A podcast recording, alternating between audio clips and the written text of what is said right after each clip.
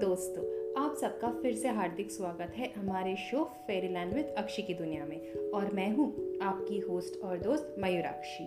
आज का टॉपिक है 4th part, guide to investing के नाम पे, रॉबर्ट कियोसाकी के बुक का। आप लोग सोच रहे हो 4th पार्ट क्यों? क्योंकि आप लोगों ने मुझे इतना ही बार रिक्वेस्ट भेजा, इसलिए। जिन्होंने ये वीडियो पहली बार सुन रहे हैं उनके लिए मैं ब्रीफ दे देती हूँ। वीडियो 1 में हम लोगों ने एसेट, लायबिलिटी, इन सारे बेसिक कॉन्सेप्ट्स के बारे में डिस्कस किया है। वीडियो 2 में हमने इन्वेस्टमेंट टाइप्स के बारे में बात किया है।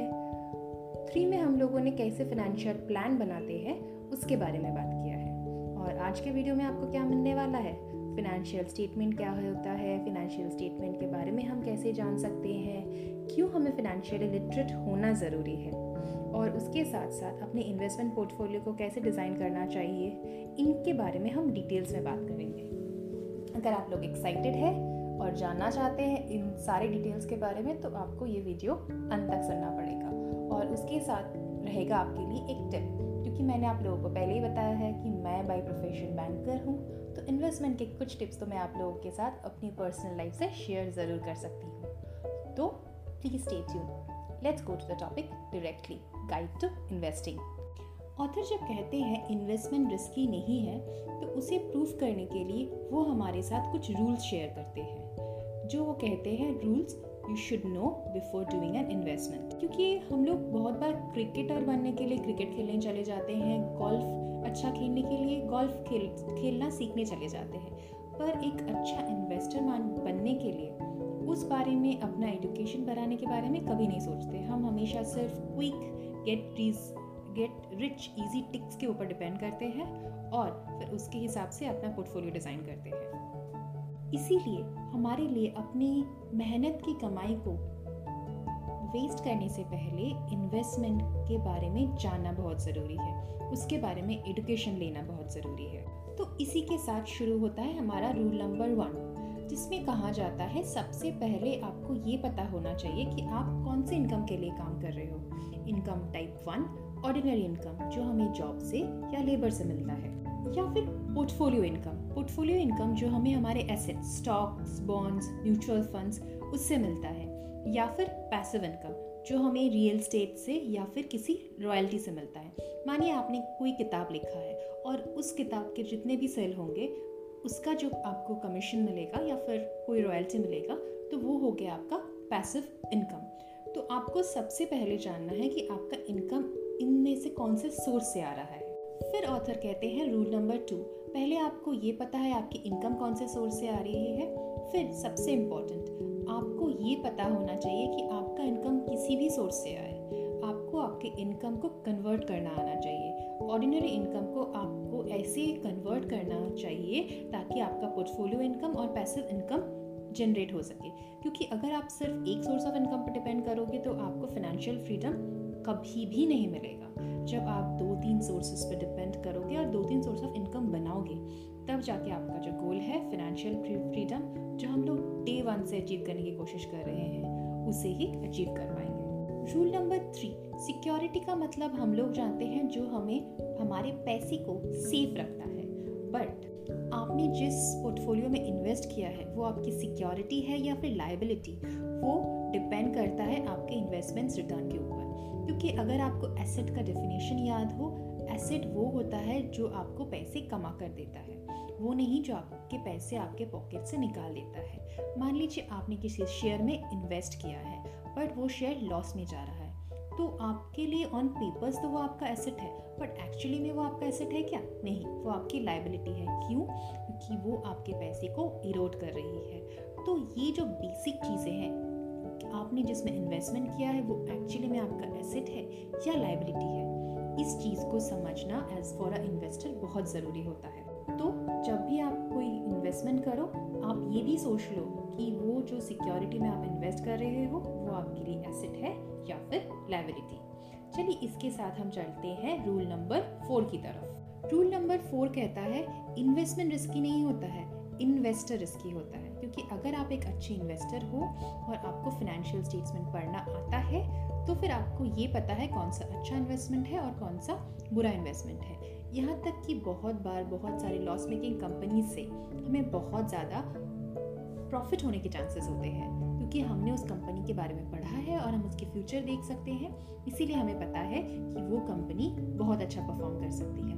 वॉरेन बफेट भी इसके बहुत सारे एग्जाम्पल्स देते हैं, अगर आपको वो जानना है तो उसके लिए हम लोग एक अलग सेशन बनाएंगे, बट अभी हम लोग यहाँ इन्वेस्टमेंट्स के बारे में बात कर रहे हैं।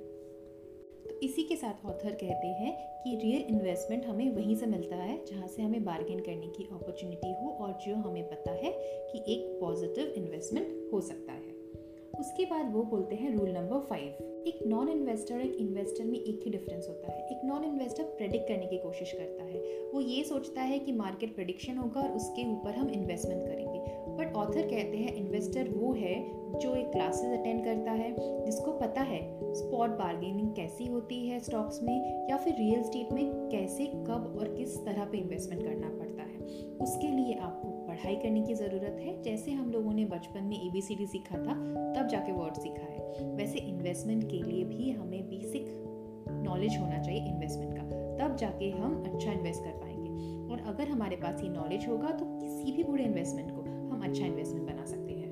रूल नंबर 6 मेरे लिए बहुत ज़्यादा इंपॉर्टेंट है क्योंकि एक मिथ है हम लोगों के दिमाग में, लोग बोलते हैं रियल एस्टेट इन्वेस्टमेंट लोकेशन के ऊपर डिपेंड करता है, पर ऑथर का कहना है रियल एस्टेट मानो, स्टॉक्स मानो, बॉन्ड्स मानो, कुछ भी लोकेशन प्रेडिक्शन के ऊपर डिपेंड नहीं करता है। डिपेंड करता है तो सिर्फ इंसान पर, क्योंकि वो इन्वेस्टर का काम है कि आपको पता हो कि आप जहाँ पे पैसे डाल रहे हो वो सिक्योर हो और आपको आना चाहिए कैसे उस इन्वेस्टमेंट से आप अपने लिए रेवेन्यू जनरेट कर पाओ। इसके लिए ज़रूरत है थोड़े से पेशेंस की, थोड़े से होमवर्क की, थोड़े से एक्सपीरियंस की और एक अच्छे ट्रैक रिकॉर्ड की। विद एक्सपीरियंस हम धीरे धीरे ये सारी चीज़ें हासिल कर सकते हैं और फिर पैसा वो तो आ ही जाता है, और अब तो इतने सारे अपॉर्चुनिटीज़ हैं, लोन्स हैं, एवरीथिंग। तो हमें सबसे ज़्यादा ध्यान रखना है अपने नॉलेज को बिल्ड करने के ऊपर, ऑथर बार बार हमें ये बोलते हैं। और इसके साथ साथ हमारा लास्ट रूल जो सबसे इम्पॉर्टेंट है, नॉलेज हमें वो पावर देता है जिससे हमें ये पता होता है कि वो इन्वेस्टमेंट रिस्की है या नहीं, उससे हमें रिटर्न्स मिलेगा या लॉसेस होगा। तो हमारे पास वो इवैल्यूएशन पावर की होने की सबसे ज़्यादा ज़रूरत है, तभी हम जाकर एक अच्छे इन्वेस्टर बन पाएंगे। रिच डैड कहते हैं जो अमीरों का इन्वेस्टमेंट स्टाइल होता है वहाँ पे कुछ गुड डेप्थ होता है, कुछ बैड डेप्थ होता है, कुछ गुड एक्सपेंसेस होता है, कुछ बैड एक्सपेंसेस होता है। तो उन सब चीज़ों के बारे में जानने के लिए आपको इन्वेस्टमेंट्स के बारे में जानना पड़ेगा और उसके बारे में सीखना पड़ेगा। बट हम सब लोगों की एक ही प्रॉब्लम है कि हम पैसे तो इन्वेस्ट करना चाहते हैं बट टाइम जो सबसे इम्पॉर्टेंट है उसे इन्वेस्ट करने के लिए बिल्कुल राज़ी नहीं होते हैं। So to be financially free, सबसे पहले अगर आपको कुछ इन्वेस्ट करना है तो वो आपका पैसा नहीं, वो टाइम है। इसके साथ साथ ऑथर हमें फिनेंशियली लिटरेट होने के कुछ आसान तरीके बताते हैं, तो चलिए उसके बारे में जानते हैं।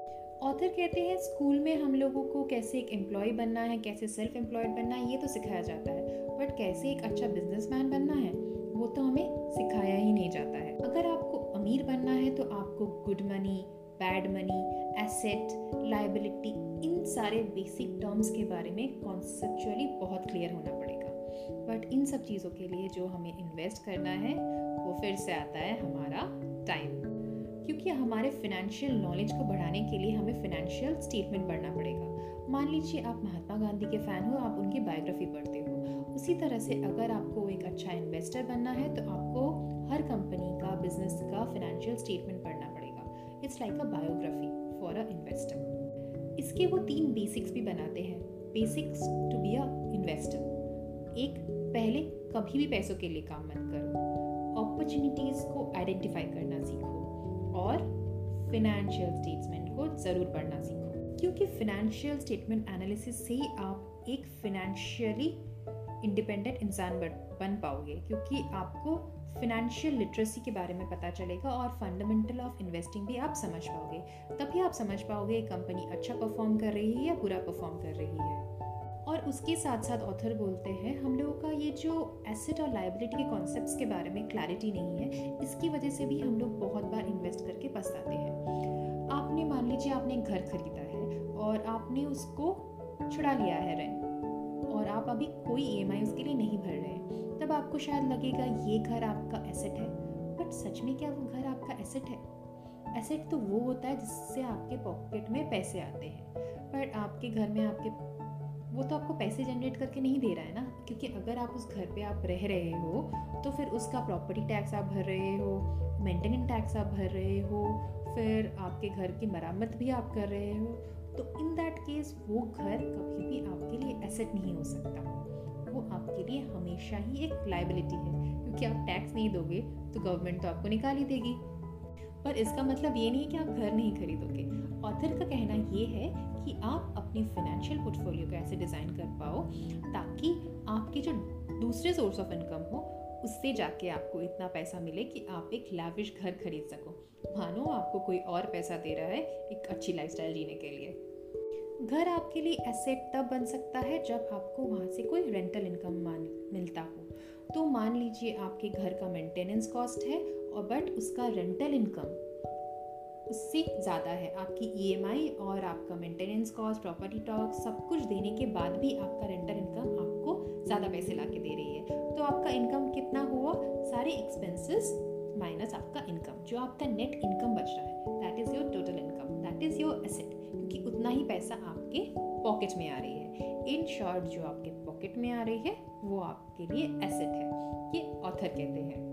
उसके साथ साथ ऑथर हमें ये भी कहते हैं अगर आपको सच में फाइनेंशियल स्टेटमेंट के बारे में जानना है तो आपको एक साथ दो फाइनेंशियल स्टेटमेंट पढ़ना पड़ेगा, क्योंकि जो आपके लिए एसेट है वो किसी और के लिए लायबिलिटी है और जो आपके लिए लायबिलिटी है वो किसी और के लिए एसेट है। जैसे मान लीजिए आपका घर जो आपके लिए लायबिलिटी है क्योंकि आप उसके लिए ईएमआई दे रहे हो, बट बैंक के लिए वो एसेट है क्योंकि बैंक के लिए वो इनकम जनरेट करके दे रही है।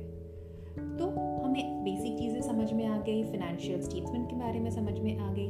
अब इसके बारे में डिटेल में जानने के लिए आपको बुक पढ़ना पड़ेगा, और जो मैंने आपको कहा था कि मैं आपके साथ एक बेसिक टिप शेयर करूँगी, तो मैं अपनी एक्सपीरियंस के साथ आपको कह सकती हूँ जो ELSS फंड्स होता है वो एक अच्छा इन्वेस्टमेंट होता है। वो 3 साल का लॉक इन ज़रूर होता है, बट यूजुअली उसमें एक पॉजिटिव रिटर्न आता है। और मान लीजिए आपने 3 साल रेगुलरली 1 लाख करके इन्वेस्ट किया, फिर 3 साल के बाद आपका जो कैपिटल होता है वो फ्री हो जाता है, तो वो 1 लाख आप फिर 4th ईयर से इन्वेस्ट कर सकते हो। इससे क्या हुआ, आपने 3 साल तक आप 1 लाख इन्वेस्ट किया और फिर उसी कैपिटल को हर बार रोल करते हुए आप हर साल इन्वेस्ट कर सकते हो। मतलब आपका 1,50,000 का ब्रैकेट जो आपको हर साल इन्वेस्ट करना था, अगर आप मानो PPF में डालते हो तो आपको 15 सालों तक 1.5 लाख करके डालना पड़ता, बट एटलीस्ट इस केस में आप सिर्फ 3 साल तक 3 लाख इन्वेस्ट कर रहे हो और वही कैपिटल को आप हर साल रीइन्वेस्ट करने से आपका वो 1 लाख फ्री हो जाएगा। मीन्स आप सिर्फ 3 लाख इन्वेस्ट करो और उसी को रोटेट करते करते whole life tax free income generate कर सकते हो। तो दोस्तों मुझे ज़रूर बताइएगा आपको ये टिप कैसी लगी, और अगर आपको इससे ज़्यादा टिप्स चाहिए तो आप मुझे डायरेक्टली मेल कर सकते हो। मेरा email ID एपिसोड डिटेल्स में रहेगा, और मेरा ये एपिसोड हर जगह अवेलेबल है, एप्पल में, गाने में। प्लीज़ आप लोगों के रिव्यूज़ शेयर कीजिए, क्योंकि आपके रिव्यूज़ ही मुझे मोटिवेट करते हैं इस तरह के वीडियोस बनाने के लिए। तो I am signing off with that. सबसे पहले फ़ैन ऑफ द वीक है ज्योति। थैंक यू ज्योति आपके इस रिक्वेस्ट के लिए, आपने मुझे मोटिवेट किया इस ऑडियो को बनाने के लिए। So next time if you want me to take your name, please please please download me, give me your reviews and send me your details in email. Thank you.